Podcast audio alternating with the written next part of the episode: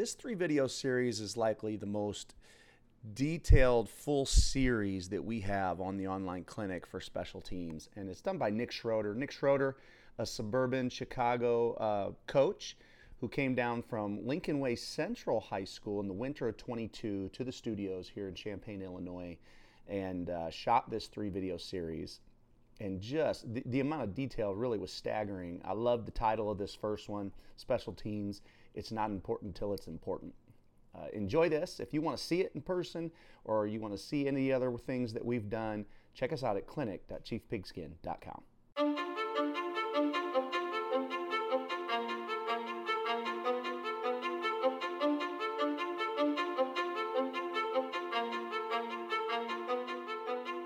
How's everybody doing? I'm Nick Schroeder. I'm currently the uh, defensive coordinator at Lincoln Way Central Football in uh, New Lenox, Illinois. I'm very fortunate enough to be at Lincoln Way for the last four years, going into the fifth season. I was talking with Coach Albaugh before uh, uh, before we got everything set up here today, and it's funny because uh, went to Lincoln Way again four, four or five years ago, and uh, probably only thought I was going to stay there for about three years. But uh, it's been such an excellent experience that uh, it's a place I hope to hope to finish my career off. So. Although I'm kind of starting with where, where I am now, um, I'm going to show some stuff here uh, which kind of helped get me to there.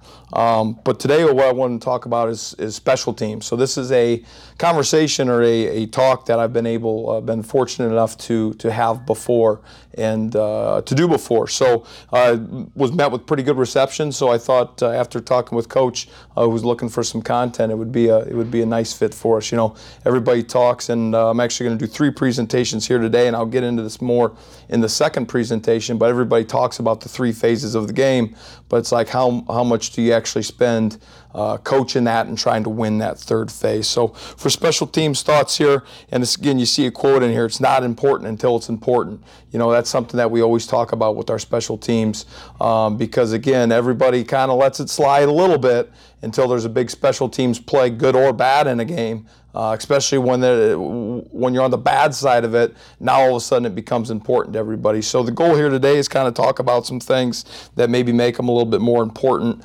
prior to those game situations in order to help out. So uh, obviously I would like to thank uh, the players that I've worked with throughout the uh, throughout my time as a coach.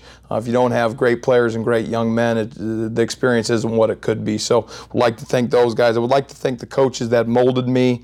Uh, I got to kind of slide here on the next Of, of, of some names, and I think that's important, not because I want to stand up here and talk about myself, but more importantly because I think if you're going to take information from someone, and I hope uh, hope coaches out there listening today do take some information from me, uh, it, it's kind of nice to know where those people come from. Um, so I did want to again give some credit to those guys. Thanks to Coach Albaugh and Chief Pigskin for having me. Uh, funny story, I, I was kind of coming up right when this website and this uh, and this company started. Uh, so I can remember even early on, Coach Albaugh had a uh, a recipe video. Uh, there was a video, I can't remember if it was one or two videos, but I remember he did a couple recipes, and one of them was a stuffed mushroom appetizer, and I can remember watching that video, and uh, I've entertained a lot of people with those stuffed mushrooms since then. So again, Coach, thanks for having me, and uh, uh, thanks for the, the resource that you provide all of us coaches, and then obviously thank the coaches watching.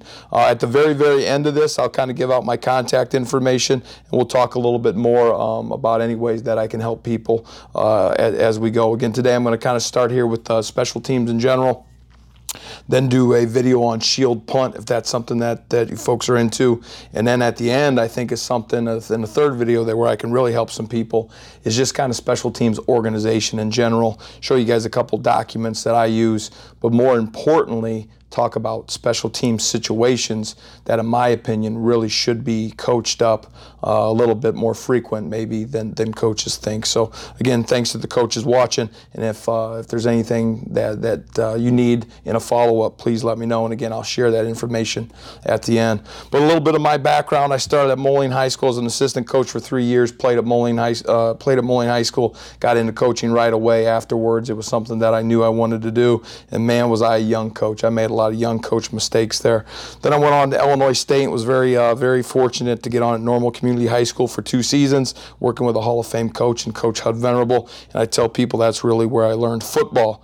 Then I get my first teaching job in Warrensburg-Latham, which is about ten minutes outside of Decatur, Illinois. I was there for a couple years, and it really taught me a lot about perspective. Uh, we did not win a lot of games when I was an assistant at Warrensburg-Latham, um, but in a way, it was a great, great, great learning experience. So it was all about the perspective. Yeah, we didn't win games, but you could still learn football. So if there's a young coach out there and you've had a tough year or two, just remember it's what you make of it. Then I was really fortunate. I was able to get a, a job as a head coach at a small school kind of up near where I grew up in the Quad Cities uh, for two years, and boy, was I a bad leader. Uh, we actually won some football games, but I was not very good to people. I was not good to assistant coaches. Players probably thought I was funny because I was going crazy all the time, but uh, man, was I a bad leader. So again, another great learning experience. But really kind of where this talk starts to develop is really what happened after Riverdale. I was able to take that Riverdale experience and meet the head football coach at Saint Ambrose University, which is in the Quad Cities as well. And uh, because of that, I was able to get a position over there as a G A. Uh, luckily enough, I was a little bit of an older G A at the time. I think I was probably around twenty-eight years old versus, you know, your average grad assistant at that level is probably twenty-two, twenty-three. I'd been a head coach, so I was able to kind of move along pretty pretty quickly at Saint Ambrose. Ended up becoming the O-line coach and then the special teams coordinator, which is uh, a lot of what this talk is going to be about today. And then I was able to be um, uh, the defensive coordinator there my last year as well. And uh, man, I learned everything at Saint Ambrose. I worked with some excellent people, which we'll see on the next slide. Uh, but then again, uh, uh, organization. Man, that is where I learned how to be an organized football coach, was at Saint Ambrose. I was able, I was in the state of Iowa at that time, and I was able to become the defensive coordinator at Coe College. Uh, sadly, I was only there for one year. It wasn't my plan going into it, but sometimes life happens.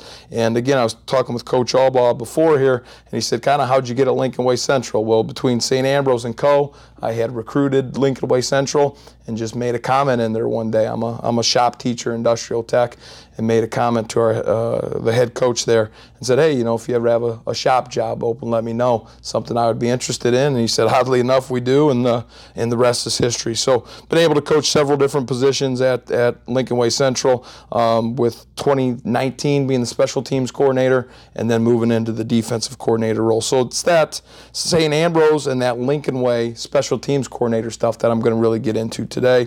Uh, the guys that molded me, I won't sit here and read every single name, uh, but a little bit here on, on what they taught me. Guys that taught me what it is to be more than a coach. Guys that taught me about what football really is. Mike Magistrelli at Saint Ambrose talked about how to how to take whatever you have and make the most of it. Just make things first class. Don't complain about your situation because nobody's really going to listen anyways. And so, again, some other great names on here and what they've taught me. So where does the special team stuff come in? And I'm talking about two thousand fourteen. That is actually the year I was at Saint Ambrose as the O-line coach, so I was not the special teams coordinator.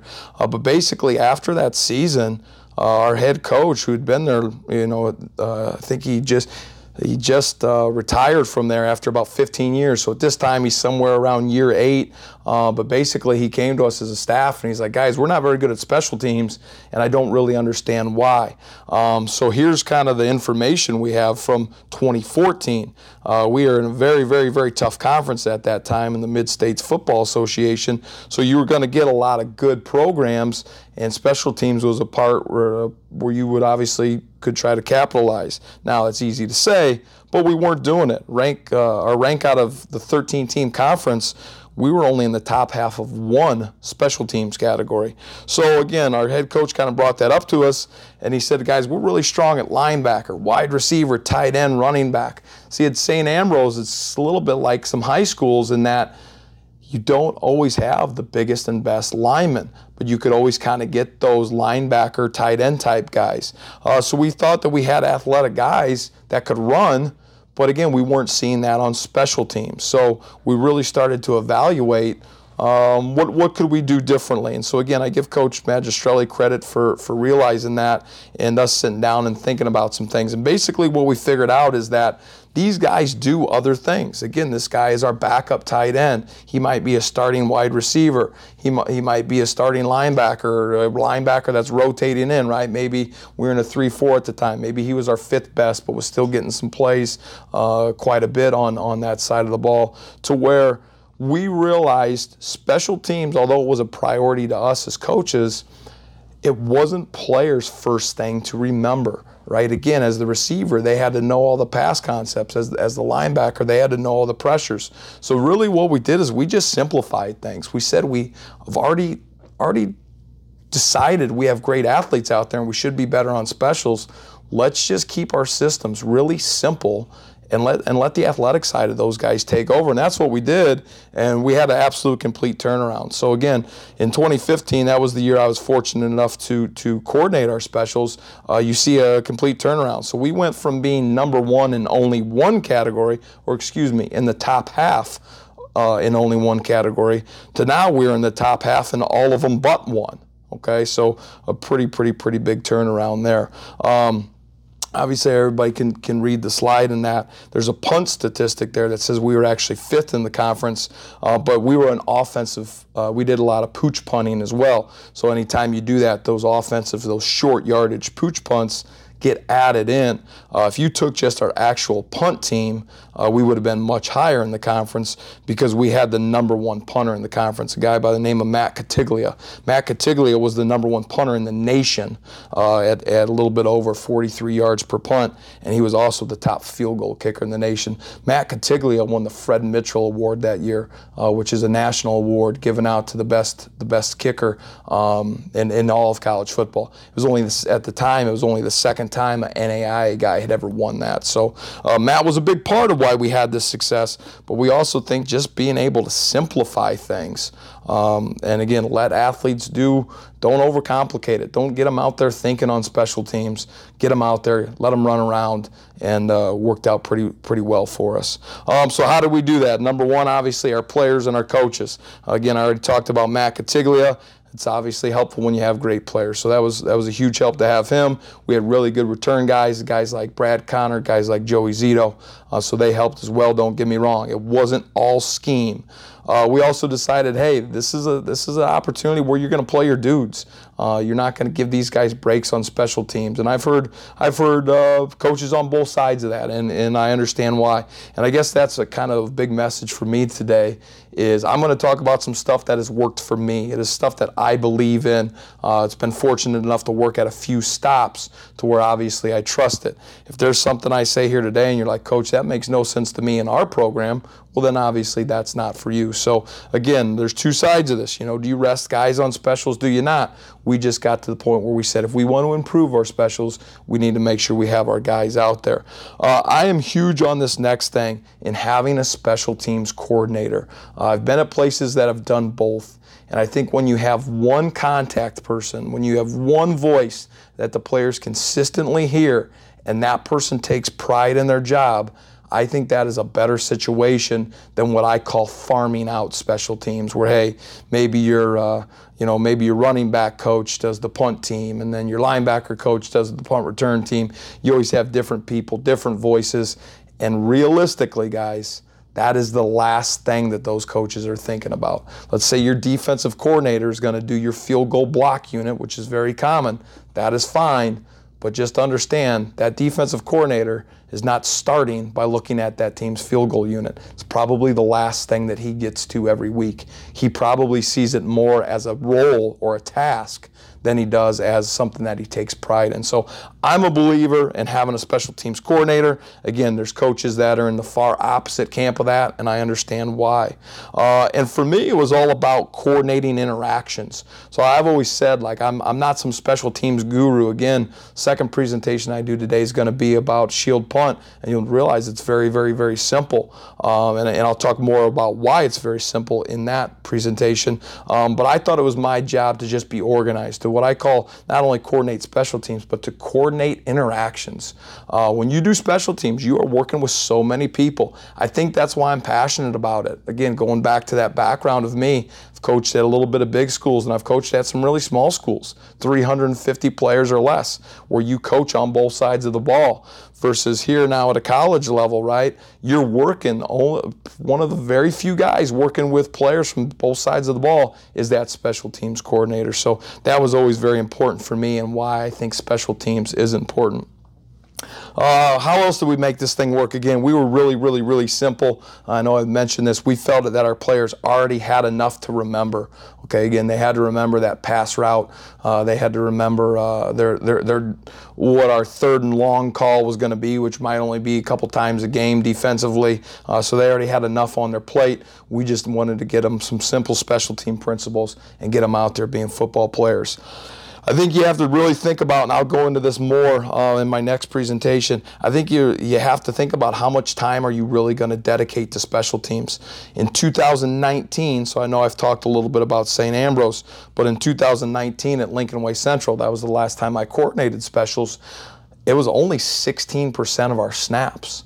Okay, so if you're only going to be in this situation sixteen percent of the season, how much you, time are you really going to put into that? And then if you're not going to put a lot of time into it, how complex can you be? So again, another reason to be simple. Um, another thing is to be organized. Uh, I have seen places, uh, obviously coaches, you script everything, right? You script what your practice looks like. You script what you're going to run an inside run and seven on and team. Everything on the offensive and defensive side gets scripted, but then there's some times where special teams guys go out there and they just kind of wing it. So that wasn't for me. That was another reason why I felt like we were able to make things work, because we scripted everything. So again, uh, in the third presentation, I've got some some forms, some templates there that I think can, can help some coaches. And then also make it special, right? Uh, at Lincoln Way Central, our head coach calls it Special Forces. Uh, again, I grew up with it being called Special Teams, which is fine, but find a way to make it special. Uh, if you are a program that does goals and awards and helmet stickers for your offense and defense, then do them for your, do them for your special teams as well.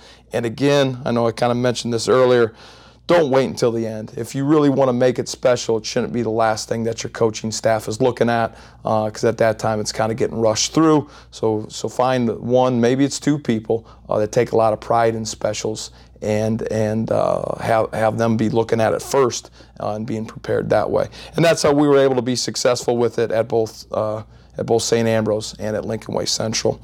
So today I'm going to talk, I'm a big iceberg theory guy, so uh, what that means is there are icebergs that are a mile wide, that is a real fact, and then there's some icebergs that are a mile deep, okay? Today in this talk, I'm going to be a mile wide. I'm not going to go very in, into much detail about anything, I'm just going to give some Uh, general special teams thoughts. If you are able to watch the shield punt presentation, that's going to be a little bit more uh, mile deep. And then again, I'm going to share my contact information at the end. Uh, if there's anything that I say here today that you want to get deeper into, again, I love to talk special. So I think that's uh, I think that's important. I think when you're first researching stuff, go ahead and be a mile wide. Find out what it is that you want to do. Then when you know what you want to do, now start getting into it a mile deep.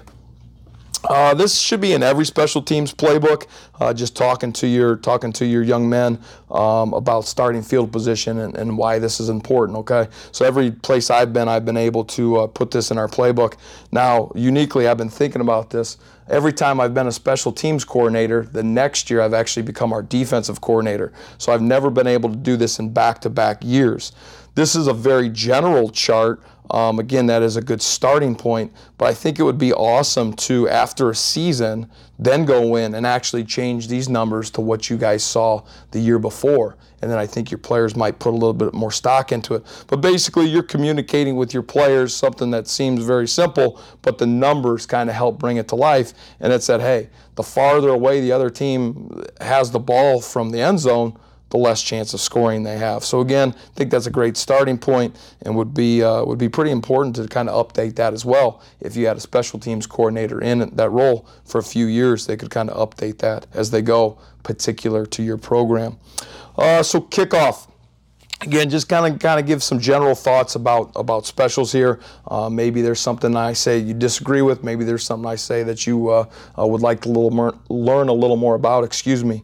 Uh, feel free to uh, feel free to reach out and let's talk about it. But for me, your kickoff, right? That's your first play of defense. You got to use your dudes. I know I talked about that already. Most importantly, you got to use guys that can run. Okay, uh, one of the things that we've done at places I've been, obviously on a touchback, sometimes you get guys that stop running, uh, but for what what we did is the first player that crossed the goal line on a touchback, uh, is they, they got a helmet sticker. I've seen other coaches that do it as the first guy that touches the, um, the um, goalpost. they're a guy that gets a helmet sticker or some type of award, depending on what the program is. But again, you're encouraging getting players out there, getting players that run and run fast, and I think that's a huge part of your kickoff program. But deep down, it's all about the kicker. Uh, there's not a ton of scheming. Again, this is my opinion, but there's not a ton of scheming you're going to do on your kickoff. Um, you can only line up so many ways. Coaches, you're either going to have five guys on each side of the kicker, or you're going to have one overloaded side where you have six guys on one side and four on, on the other. Right back years ago, that was a little bit different. Uh, but right now, you can only line up so many ways. So it's not up really, to me, as much about how you line up as much as it is about that kicker. However, that kicker could be a huge touchback guy, and we've been fortunate enough uh, at Lincoln Way Central to have one of those guys the last couple years. He's not always going to be able to get a touchback, okay? At some point in the year, you're going to have a cold, windy game. He is not going to be able to put the ball in the end zone. Uh, you're going to have a penalty or a safety. He is not going to be able to put the ball in the end zone. So although, although that guy might be normally a touchback type of kicker, you have to be able to kick the ball directionally and use different zones. And I'll show a slide of what I mean by different zones here in a minute. But you got to be able to sky the ball. You got to be able to squib the ball near the end of the half, things like that. Um, and again, that's kind of what, what my next bullet point's getting into there, um, about even if you have the best kicker, yeah, there's going to be times you can't always count on a touchback. And then another thing that I really believe in is teaching guys blocking levels, okay? So anybody that's at that first level, these are typically like your your frontline guys and your ends that are trying to block your kickoff team. Those are guys you want to avoid, and you always want to avoid them to the butt side. Uh, as soon as you start to try to cross their face, at that point they can just give you a little bit of a chip block, you know, barely, barely touch you, and now all of a sudden you're out of your lane. So today I'm not talking about what our lanes look like and anything like that, but I think no matter what your lane or your coverage system is going to be, uh, I believe in that those first level guys, you don't want to tie up with them. You want to avoid those guys. You want to avoid them to their butt side so they can't get a really easy block on you, and then you want to get right back into your coverage. Second level guys, those are the guys that you want to engage. So these are guys like the fullback or maybe returner who doesn't have the ball. These are guys that uh, it's okay to get hands on, but obviously in a very quick manner. So, you know, we just teach a rip move basically with that. And then those third level guys, that's basically your guy who's got the ball. That's the guy that you want to attack. So those are just some quick kickoff thoughts um, when I think about, hey, if I were to build a kickoff team, what would it be based around?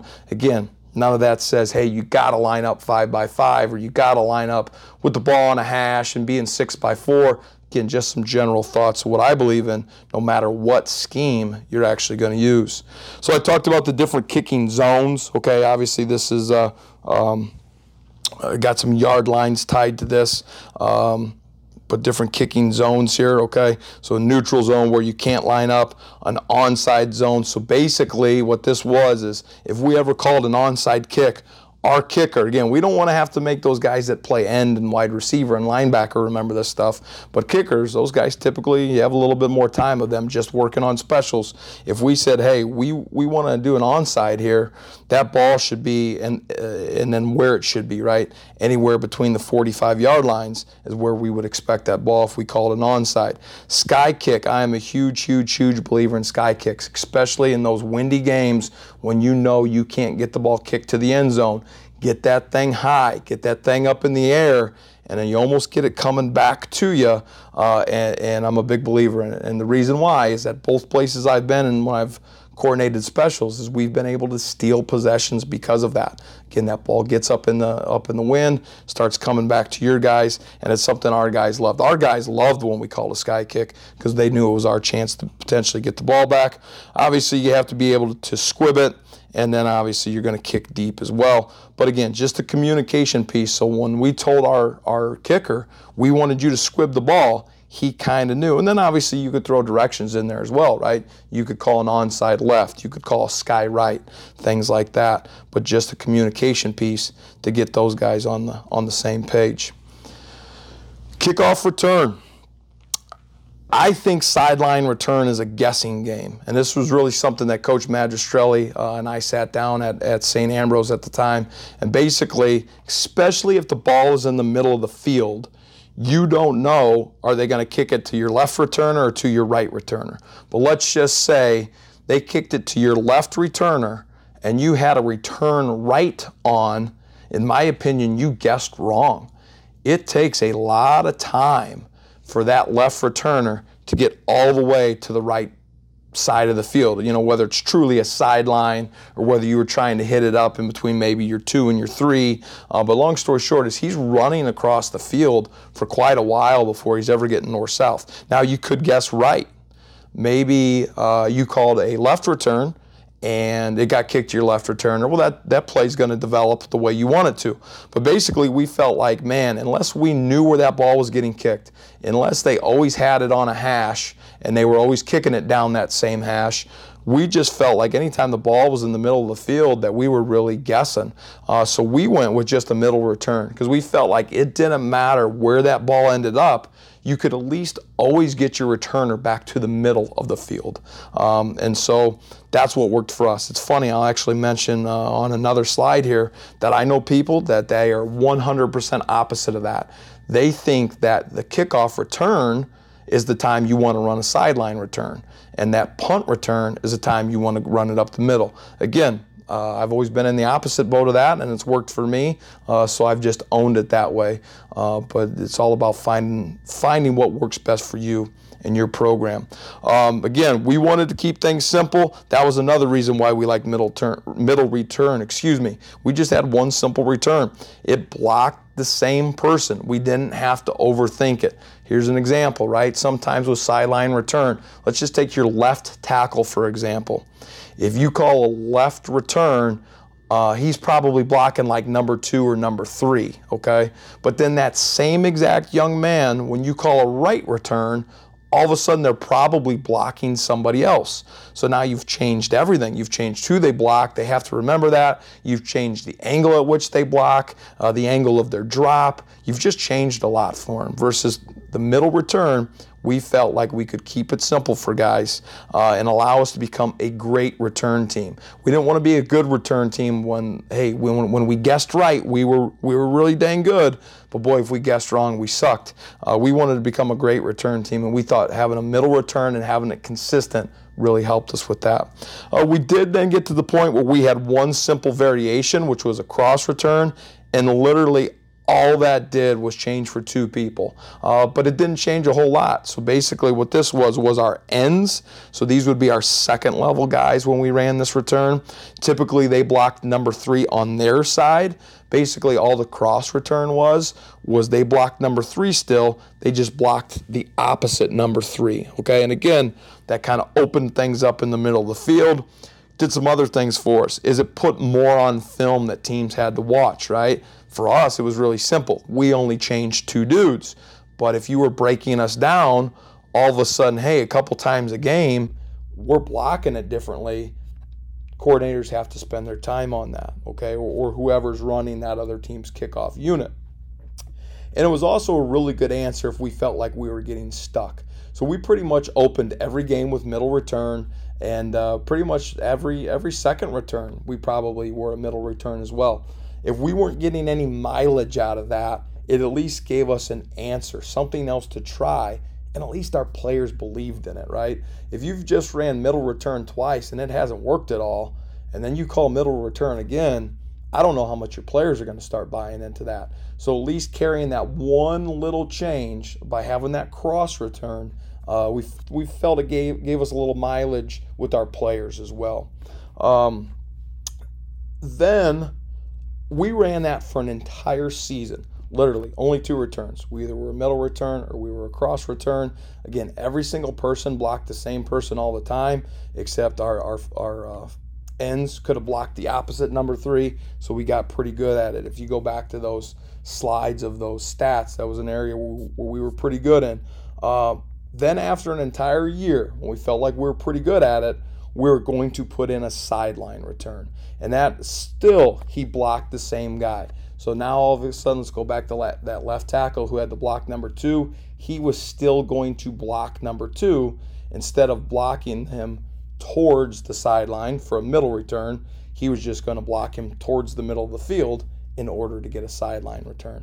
Uh, so, so we weren't really changing anything too much. But again, that is something that we did not even think about installing until we got uh, we felt that we were good at the other stuff, which for us was the middle and the cross return.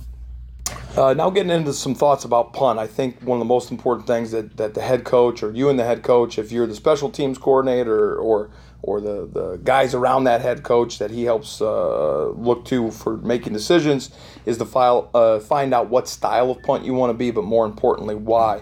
Um, you know, I just have a couple basic ones listed here. Do you want to be a shield punt team? Do you want to be a pro punt? Do you want to be something that's a little more niche, like a rugby? Uh, I know even on on uh, Chief Pigskin, there's been some stuff in the past about two punters. Uh, so there's plenty of systems out there. Again, I think you need to really think about what you want to do, but more importantly, why. For me, a shield punt has been a little more basic. Uh, this is, hey, we're a team that more often than not, we're gonna we're gonna kick the ball, we're gonna punt the ball. Um, not run a ton of fakes. If we run some fakes, they're not overly elaborate. We're not trying to trick anybody on shield punt. We're just trying to get the ball punted. Versus if you're a pro punt, you know, I think you've got an ability to have a few more fakes out of that. That's just my belief. Again, you might be a coach that thinks totally the opposite, and that's fine. But I think it goes back to the idea of find out what works for you. More importantly, why. Uh, when I was at Coe College, uh, they were a rugby punt team, and it worked out really, really well for them. So uh, just, again, depends on depends on what you believe in. None of it matters if you don't have a good snap and operation time. So, again, I'm going to do a, uh, a talk after this on shield punt in particular, um, but nothing I say in that conversation is going to be revolutionary, and none of it matters if it's a bad snap or if your punter takes too long to get the ball kicked anyway. So really it's all about those two things. And that's, again, that's nothing overly complex. Like, coaches don't know that. Uh, you have to have great players. We know that. Um, I am a believer in having one run fake, one pass fake that you have confidence in. I'm not a not a believer that you need to have several fakes. In fact, when I start uh, talking about extra point, I'll kind of give a horror story about that. Um, but just have one run fake for times you need to run it, one pass fake for times you need to pass it. That's what you practice. And uh, because that's the only things you practice for your fakes out of this situation, is that's what you have confidence in. But on top of that, you're going to have to be unique at when you call those. You can't only call them on the negative forty-five when it's fourth and two. You can't only call fake punts in fake punt situations, or they're ne- you're never going to get enough mileage out of them. It might work for you once, um, but it probably isn't, to be honest with you. Uh, but it certainly isn't going to work for you multiple times. So, again, you have to be a little, uh, a little unconventional sometimes. Some of the best fake punts are ran at the negative thirty, okay? Um, but... Your head coach has to have confidence in that. But I tell you, your head coach can't only do it when it's an obvious situation in midfield. Um, I think, and again, I'll go into detail about this a little bit more here in the in the shield punt presentation.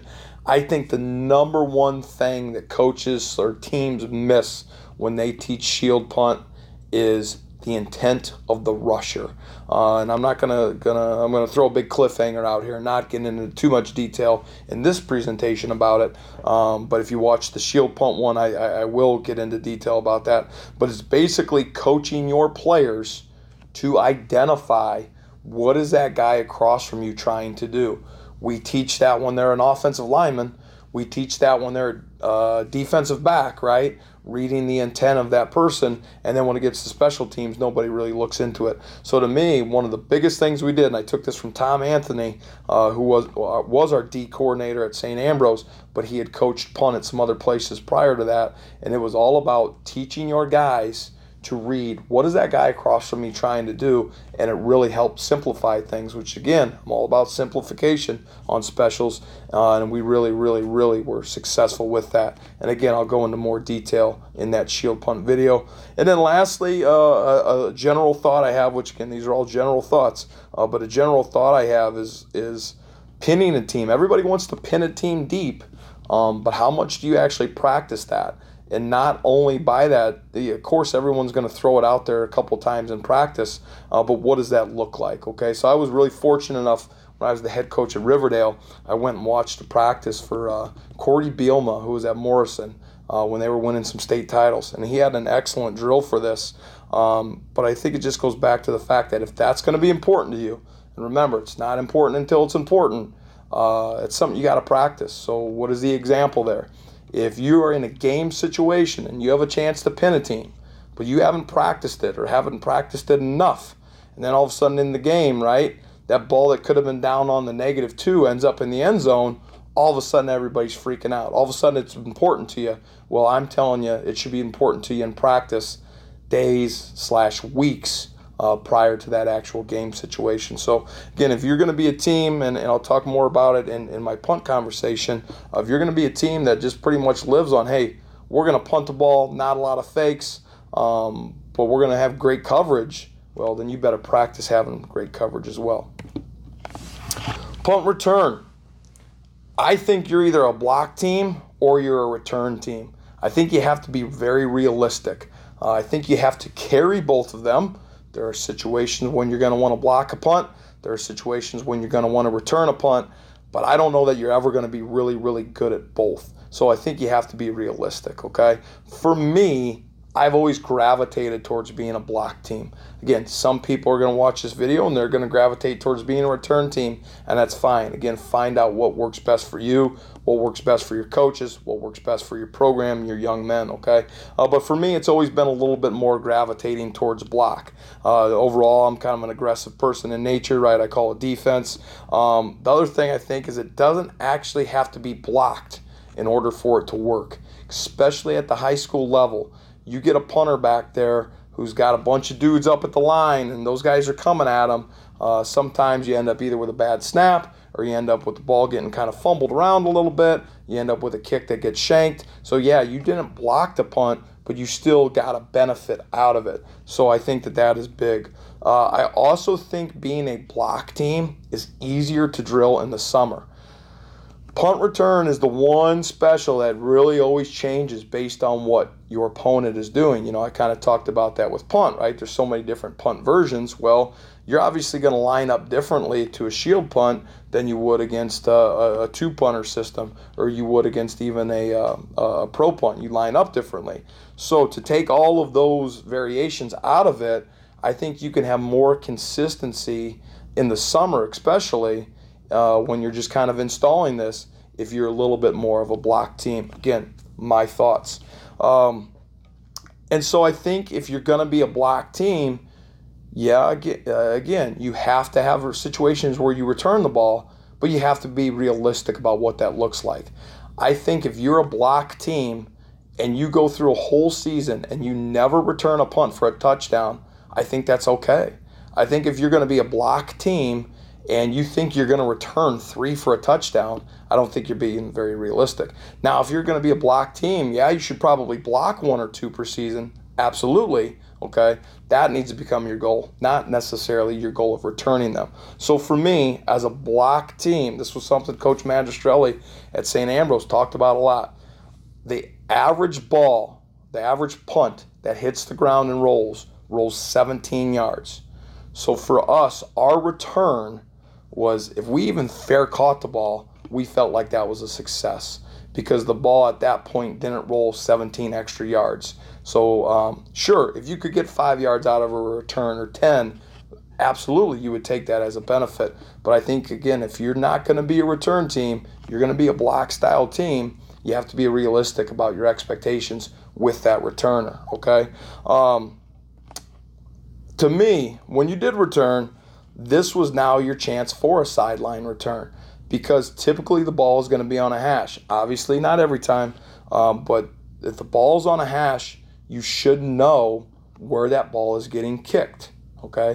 Most teams aren't going to have the ball on a hash and then kick it across the field. They're going to lose too much yardage on that. So if the ball is on the offensive left hash, that is the side that we want our sideline return to go to. So for us, right, on the defensive side of the ball or the return side of the ball, that would have been a return right. And then in general, if the ball was in the middle of the field, we would just return it to our sideline because it's easier to get some of those uh, some of those calls, either called or not called, depending on the situation, uh, when it happens over there on your sideline. So that was just kind of our general. Now again, Coach Hendrickson, so I worked with Coach Hendrickson. His son is now the head coach at uh, Western Illinois, but I worked with his son at Coe College. Coach Hendrickson was a longtime special teams coordinator in college football, and he would come and he would talk to us. And uh, it was funny because he had the exact opposite thought of me. His idea was on kickoff or kick return, excuse me, that was your time to do sideline returns um, because you could set things up more. He then thought punt, because coverages were a little bit better, he thought if you were on a punt return, you should just always get the ball back to the middle of the field, catch it, and get vertical as quick as you can. One of the his style worked for him. My style of a sideline return is something that, that worked for me. Um, so it's all about, again, finding what works best for you. For me, it's been, we know if the ball's on a hash, we probably know where that's going. So now I feel a little more comfortable with the sideline return. But again, even if our returner just catches the ball and saves us seventeen yards, we are, we are totally fine with that. We call that a good return.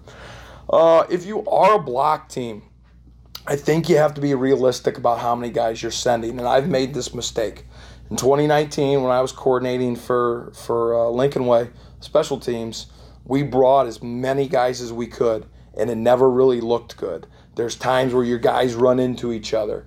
There are times where your guys, because you have so many of them moving forward, it increases your chance of roughing that punter. Um, I thought we were doing it right. And then that offseason, I was I was researching things. I wanted to start blocking more punts, and I came across Jimmy Flynn. And I'm going to talk more about uh, Saint Xavier when I do my uh, uh, do my shield punt conversation. But Jimmy Flynn was the uh, the coordinator for Saint Xavier uh, special teams, and he had a really really really good point.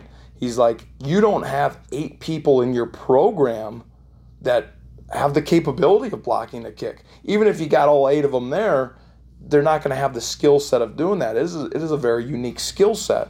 So it's now really not more about bringing eight people, okay? It's about bringing those two, three, four guys, finding ways to get the guys that actually have the skill set to block a punt. It's about finding ways to get them there more so than it is bringing as many guys as you can that, again, are either going to rough the punter or they're going to run into each other, and it never looks quite the way that, that you thought. So there's a picture of Nick Farrell here on the side. Nick was one of those guys who had the skill set to block punts. So, again, looking back at I'd done some things differently or had Nick for another year or been in that role for another year, I would have spent more time on trying to find ways to free up Nick Farrell to go block a punt versus, hey, just having this one where we send everybody. I think that's going to increase our odds because, in fact, it really doesn't. My last thought on punt return, and you've, again, not a surprise based on what I've talked about with our return man, but the whole key, if nothing else, when the other team punts the ball, they have they have declared they're going to give you the ball. You have to end with the ball. So I don't care what your scheme is. You better have the best hands back there on the back end. Maybe that means you're a one-returner team. Maybe that means you're a two-return man team. That's up to, again, that's up to you and your staff. But all I do know is the other team is conceding, hey, we're punting the ball. We're giving it to you.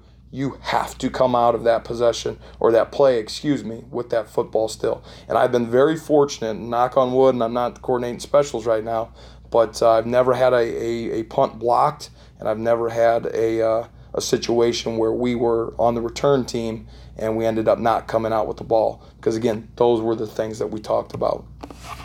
Uh, extra point or P A T thoughts. I've always been a swinging gate type guy. Um, again, what type of team do you want to be? Are you a team that just wants to line up and sit, simply kick the ball? Uh, for us, we felt swinging gate was a way to have a little bit of fun, but also gain an advantage. And then I think it becomes, if you decide that you're a team that wants to gain an advantage, start to think about what type of advantage do you want to gain. So for a lot of us, we know the typical swinging gate system, right, where it's like a snapper, a holder, and a kicker in the middle of the field. You might have one receiver on one side of the field, and then everybody else is over on the other side. That's fine. That, that works for people, okay? But then if you're going to line up like that, why do you want to line up like that? If they totally misalign, are you going to take advantage of that? So at that point, you're looking for a formation advantage or an advantage to start creating points, right? Hey, if they don't line up right, we're automatically going for two, uh, and we're going to try to gain more points, which is a pretty good theory in the game of football. That's what it's all about. Um, but for us, we didn't want to put a lot of time into it. We didn't. We wanted to be different, but we wanted to gain a time advantage. So we felt like if we came out in the swinging gate and we had all these if-then situations, right? Go back to that normal swinging gate look. If if they don't cover this guy, we're doing this. If they only have two people here, we're doing this. If they're short a guy over here, we're doing this, right? Again, we wanted to simplify things. So even though we were swinging gate, we were typically going to shift to a formation and kick the ball, but we felt like we were creating a time advantage. And it's funny, the more I thought about this on my ride here, it's like every football program is different. You have different players, you have different skill sets, you have different talent levels, you have different coaches, you have a different system, okay? Everything is different. What you do have is the same amount of time. So we felt like if we could be a multiple swinging gate, we just forced you guys to waste time, and in that time, you weren't getting better at other stuff. Maybe you were cutting your third down period a little bit shorter so you could go over how to defend swinging gate versus for us, it was really, really simple. Yeah, we looked different and we looked complicated and we looked multiple, but we remembered that we knew that we were just probably going to shift and kick it anyways, right? So we felt like we were at least creating a time advantage with that. Again, maybe you're a team that just wants to line up and kick, or maybe you're a team that wants to create a formation advantage, uh, but for us, we wanted for a time advantage. Uh, I think there's a mentality to your extra point team. I think you need to remind those young men that they're a unit that scores points. I think too often uh, people, okay, maybe it's fans or players or whatever, people think, okay, a touchdown gets scored, the very next thing is just, eh, just run a team out there and then go kick the ball. Uh, at that point, it's like a formality versus, hey, we are a unit that takes pride in what we do. We are a unit that scores points. And again, that's really the name of the game here, uh, is, is scoring points. And then uh, I, I said I have a horror story, right? Uh, I think for your P A T, whether you're going to do a swinging gate or whether you're going to line up and just kick the ball, doesn't matter. I think you need to have a fake or two, not ten. I have been of a part of a football program where I'm not kidding. We had ten extra point fakes. There's probably really five, but then there were, it could have been it could have went to the right or it could have went to the left. Uh, but we had ten fakes that we practiced and practiced, and we never ever ever used one of them the entire season. So go back to again. My thoughts are, hey, let's create a time advantage. If we did that, if we had ten fakes and we never used them. Uh, man, we actually did the reverse of a time advantage. We actually created a time advantage for the other team. So again, have a fake, maybe two fakes. Again, maybe a run and a pass, maybe something that's a little more basic and something that's a little bit more uh, uh, um, trendy, right? Uh, but you got to be able to use it, okay? My vote then becomes you want to use them early in the year to get them on film. Find a game you think you're going to win or find a game that is going really good for you and just run the fake. In a situation where obviously you don't think it's going to lose you the game, because even if you don't get it, you've put it on film. And now when that other team that you're playing two weeks down the road or next week sees it, again, they have to spend their time on talking about your fake. So yeah, obviously you hope that you convert and you hope you get the points. I understand that. But really, even if it's not successful, it could still be a success by getting another team to spend their time on it. So again, I think you should carry some fakes. Uh, I think you should run them early in the year to get them on film. And then as your season goes, you should probably be running a fake maybe every three games. Uh, again, it's all it's all situational based. If you absolutely need to score two points, you're probably just going to keep your offense out there anyways, okay? So find key situations in games, right? Maybe you're going to face your conference rival next week, and you're in the middle of a game that's going pretty well for you. Maybe that is a good time to run a fake because, hey, you're putting it on film. Now, again, maybe you want to maybe you want to keep it in your pocket because you might need it against that conference rival. I understand that too. But I think if you're going to spend time on your fakes, you don't want to get to the end of the year and say, man, we never ran that. Or you expect, especially don't want to have ten fakes get to the end of the year and say, we never ran that. So again, just some thoughts on extra point. And then some points on extra point block. It is a bad situation. Why is your extra point block team out there? Because the other team just scored. So we know it's a bad situation, but really talk to your players again about mindset, about what image are they putting out there. So I have seen teams that, right, it's their extra point, or excuse me, it's their extra point block unit out there, and three guys stand around, about two guys get off the ball hard, and you got a few other guys still sitting there pouting. One of them's talking to an official. Like, that's crazy, okay? Other teams are seeing that, and then they're using that. They're they're getting their team fired up about that, um, what you just put out there. So talk to your talk to your team. Yeah, we realize it's a bad situation, guys, but we're still putting an image out here on film for others to see. Again, a mindset thing. Just like we said, our extra point team scores points. The whole goal of an extra point or a field goal block team is to prevent points. And again, that's what it all comes down to at the end, okay? So make sure you remind those guys that is their job. They prevent points. It's another play of defense essentially, okay? Celebrate blocked kicks, especially field goals. We used to count at the college level where field goals were a little bit more uh, attempted, that we used to say a blocked field goal was just like a takeaway. Okay, we used to put that in our takeaway count, and we obviously uh, we always wanted to have three per game, so we counted blocked field goals, not missed field goals, because uh, that was kind of on them. But if we blocked it, that was on us, uh, and we counted that as a takeaway. Okay, so again, celebrate those things, whether it's helmet stickers, uh, making, uh, uh, making, uh, um, kind of doing a shout out, you might say, in a team meeting or after the game for the people who who helped get that done. Uh, work with your defensive coordinator. So if you're a special teams coordinator, uh, work with your D C to have a plan for any of that gadget stuff, okay? So again, you're, you you might face a team that does swinging gate in some form or the other. Uh, you might face a team that goes for two a lot. So even if I'm the special teams coordinator, if I know that they are a uh, swinging gate style team, I'm going to work with my D C just to make sure we're on the same page. He feels comfortable with that. Obviously, our head coach would be involved in that too.